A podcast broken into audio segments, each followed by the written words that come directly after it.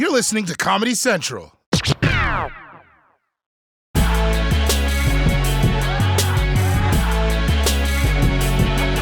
The only news America is talking about is the passing of Ruth Bader Ginsburg, aka the notorious RBG. And as I'm sure you know, the iconic Supreme Court Justice died over the weekend at the age of 87. And a little bit later on in the show, we're going to be talking about her life and her legacy. But first, we have to start with the all out war brewing over her replacement. Because you may remember that when Justice Antonin Scalia died nine months before the 2016 election, and President Obama tried to replace him with Merrick Garland, Mitch McConnell and the GOP blocked it. And their reasoning was that a Supreme Court vacancy so close to an election should be held for the next president so that the people can decide. Well, you might want to sit down for this one because guess what they're saying now? President Donald Trump and his Republican allies are forging full speed ahead to nominate a successor, in some cases, defying promises they made four years ago to do the exact opposite if the situation arose. Less than 24 hours after Justice Ruth Bader Ginsburg died Friday, Senate Majority Leader Mitch McConnell vowing President Trump's nominee to replace her will get a vote in the Senate. President Trump says he will put forward his nominee this week. When you have the Senate, when you have the votes, yep. you can sort of do what you want as long as you have it. Well, there you have it, folks. When you have the Senate, you can do whatever you want. Trump is right. It's basically the when you're a star, they let you do it, but of judicial appointments. It's truly amazing how Mitch McConnell's rules keep changing. First it was, oh, we can't nominate a Supreme Court justice during an election year. And then it's like, oh, asterisk, that rule doesn't apply when we have the White House. Meh. Yeah, don't be shocked when Mitch McConnell comes out like, how come the Supreme Court is a lifetime appointment, but our great president is not? You guys feel me? You guys, you guys picking up what I'm putting down? Meh. And speaking of lifetime appointments, I can't believe that Donald J. Trump, Donald J. Trump, people, gets to name three justices to the Supreme Court. The guy can't even name three branches of government but he gets to name three justices who serve for life. This is the same guy who's had to fire everyone he's hired because of how bad he is at hiring people for life. Trump can't even pick his own partner for life, but he gets to do it for America? Wow, this country's rock and roll. Now, I don't think anybody's surprised that Senate Republicans said one thing when Obama was president and another thing when it's Trump. I mean, you can't even call them inconsistent, you know? Doing whatever it takes to get his way is the one consistent principle that Mitch McConnell lives by. You know, it's that and eating baby birds right out of the nest. But still, it has been pretty incredible watching some of these senators abandon their past promises. And no one was abandoning harder than a senior senator from South Carolina and assistant manager at Chick fil A, Lindsey Graham. Republican Senator Lindsey Graham's own words are coming back to haunt him. He's now vowing to support President Trump in any effort to move forward in filling Ginsburg's seat before the election. But here's what he said back in 2016 when President Obama was in office. I want you to use my words against me. If there's a Republican president in 2016 and a vacancy occurs in the last year of the first term, you can say Lindsey Graham said, let's let the next president, who it whoever it might be, make that nomination, and you could use my words against me, and you'd be absolutely right. We're setting a precedent here today, Republicans are, that you're not going to fill a vacancy of the Supreme Court. That's going to be the new rule. And he repeated this in 2018. If an opening comes in the last year of President Trump's term and the primary process is started, we'll wait to the next election. You're on the record. Yeah. All right. Hold the tape. Okay, okay, look. I know he looks like a giant hypocrite and an asshole right now, but in Lindsey Graham's defense, he didn't know this would happen. It's the same way you say, oh, you know, if I won the lottery, I, I would give most of the money to an orphanage. I, I don't need it that much. Yeah, but then when you actually win the lottery, you're knocking down the orphanage so you can build an extra garage for your cars. Uh, unlike a child, a Bugatti can't sleep outside. Honestly, I can relate to Lindsey here. Sometimes I tell myself that I'm not gonna eat another Oreo. No more Oreos. and then I totally overturn Roe v. Wade. I have like no willpower, guys. I will say though, what really doesn't help Lindsey Graham is that he explicitly said, I want you to use my words against me. So creepy. Sounds like some kind of weird Senate version of BDSM. That's right. You take that sentence and you play it back to me. You play it hard and you make me feel ashamed. Yeah, you make me feel real bad with that tape. You just keep playing it to me. Now, there are a couple of Republican senators who have said that they don't support filling the seat before the election. But pretty much every other senator seems to be fine with blatant hypocrisy. And it's easy to see why. I mean, a solid conservative majority on the Supreme Court could kill Obamacare, could undo abortion rights, and basically strike down any liberal policies for decades to come. Even after Trump leaves, his legacy will be in the country for decades. It's like if someone came into your house just to say hey, but they had stepped in dog shit right before entering. Now it's deep in the carpet and legally doesn't have to leave until it wants to. So, facing Trump's third Supreme Court appointment in less than four years, what's left for the Democrats to do? Well, Joe Biden is asking Republican senators to follow their conscience, which I'm pretty sure is exactly what Republicans are doing. I mean, this is like telling Hannibal Lecter to go with his gut. You about to lose your face. On a normal election night, the story is predictable. The votes are counted, cable news paints the states red or blue, a winner is declared, and a loser calls the fireworks company to see if they can get a refund.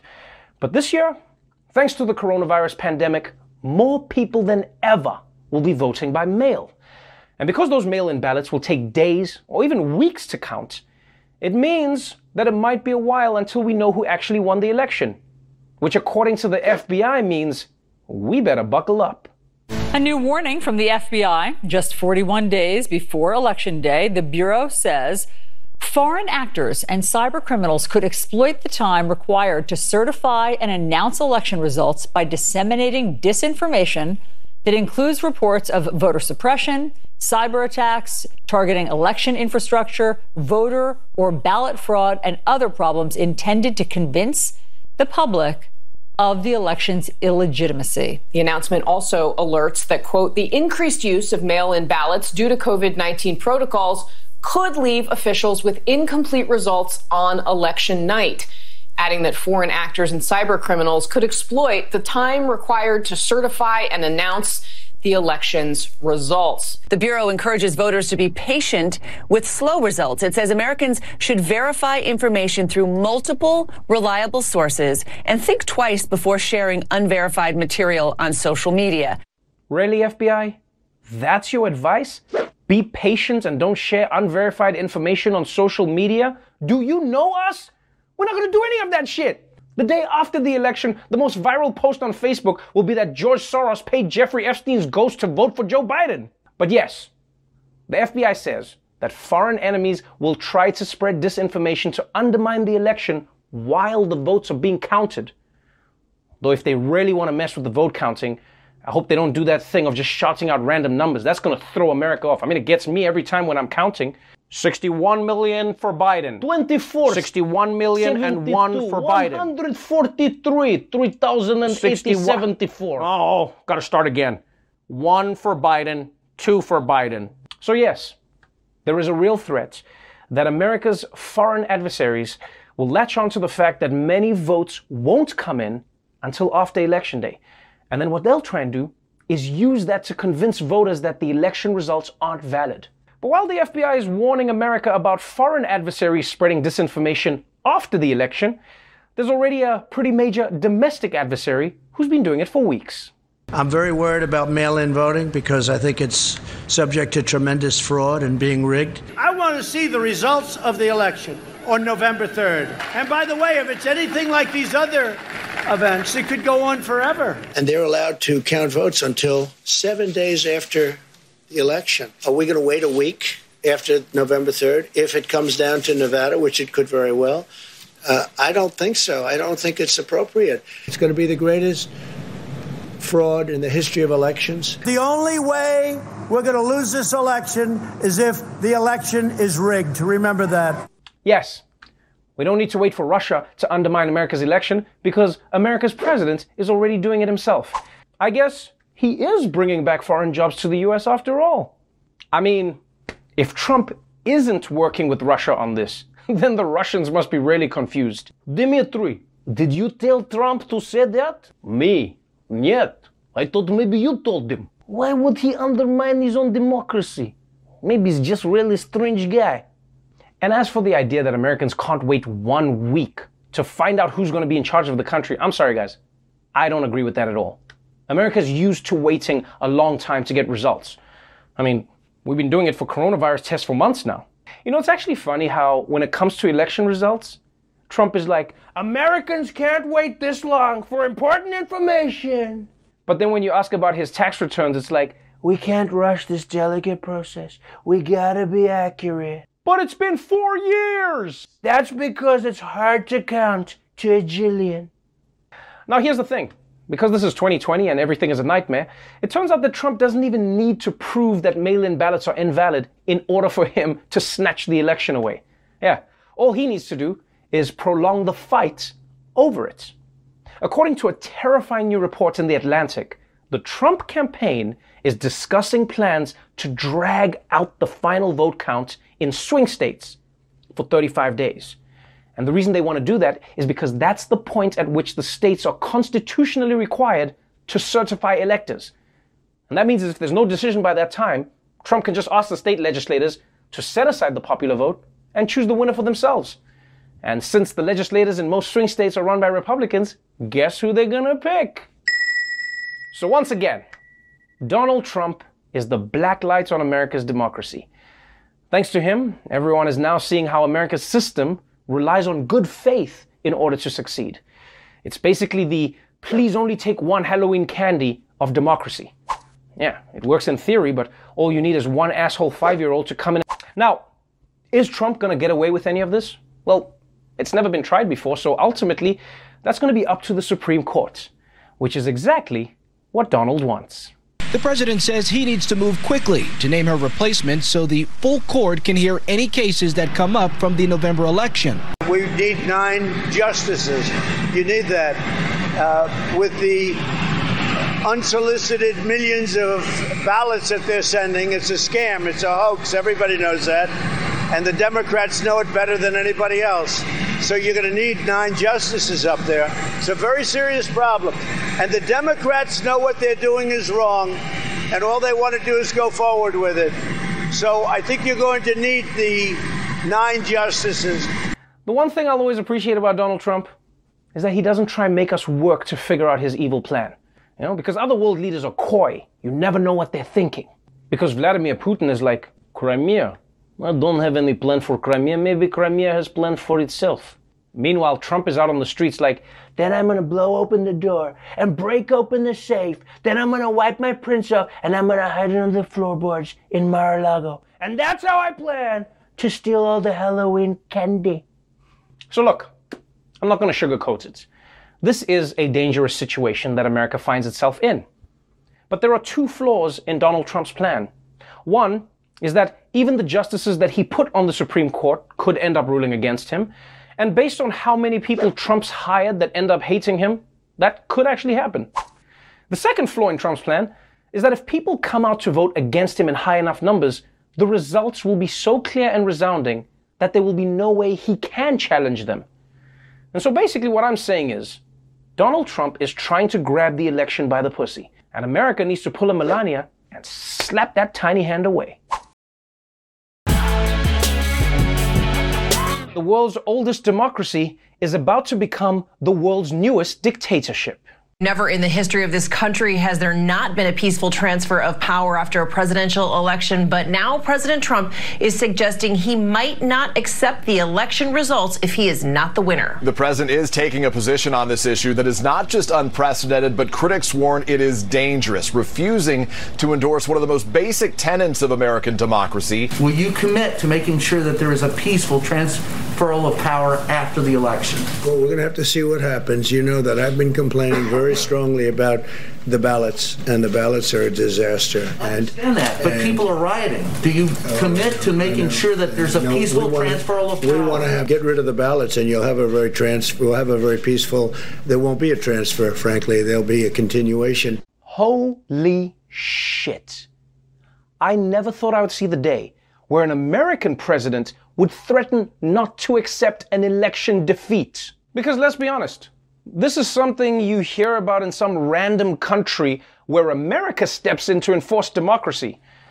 I feel like now it's only fair that those countries should send peacekeepers to the US. Well, well, well, refusing to give up power, rampant disease, and high unemployment. Who's the shithole now, huh? I will say, man, Donald Trump has gone on quite the journey. The man spent his entire life as one of the world's most famous landlords, and now he's turning into the world's most famous squatter.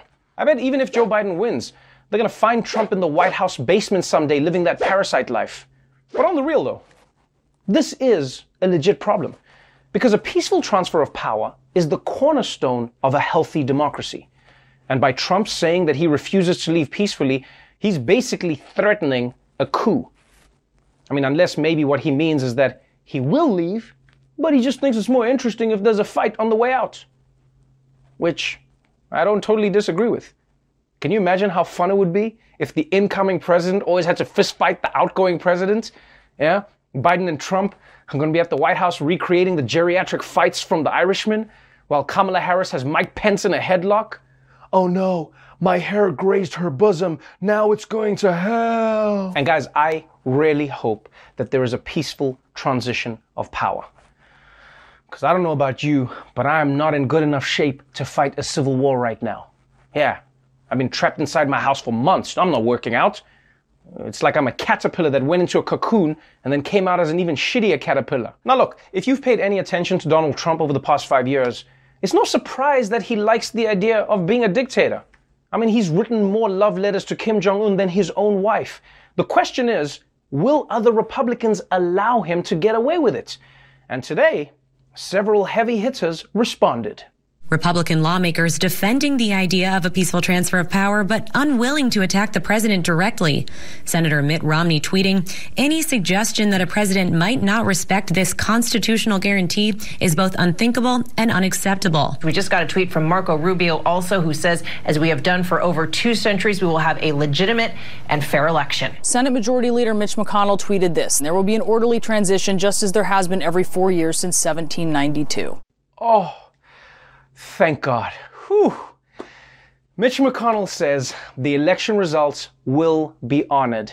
And if there's one person whose word we can trust, it's Mitch McConnell. A Mitch McConnell promise is as trustworthy as a husband with glitter on his face. Because now he says the winner of the election will be inaugurated. But you know that if Biden wins, he's just gonna come out on November 4th like, oh, in November 2016, the American people had their say. Oh, we can't just erase that now. Meh. They voted once. Why should, they vote again? At this point, there is nothing the GOP can do to put people at ease. Because they try and do this, they try and reassure people all the time, and then what do they do? They always end up backing Trump. The GOP treats Americans like a dog being taken to the vet.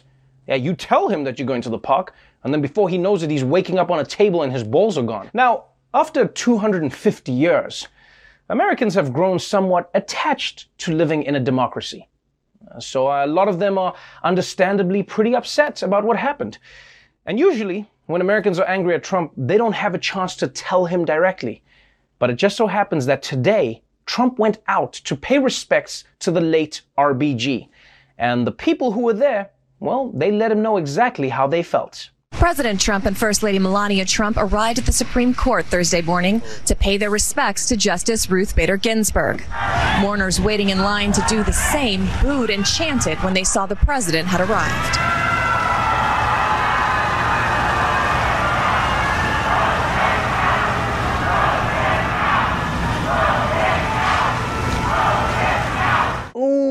That must suck.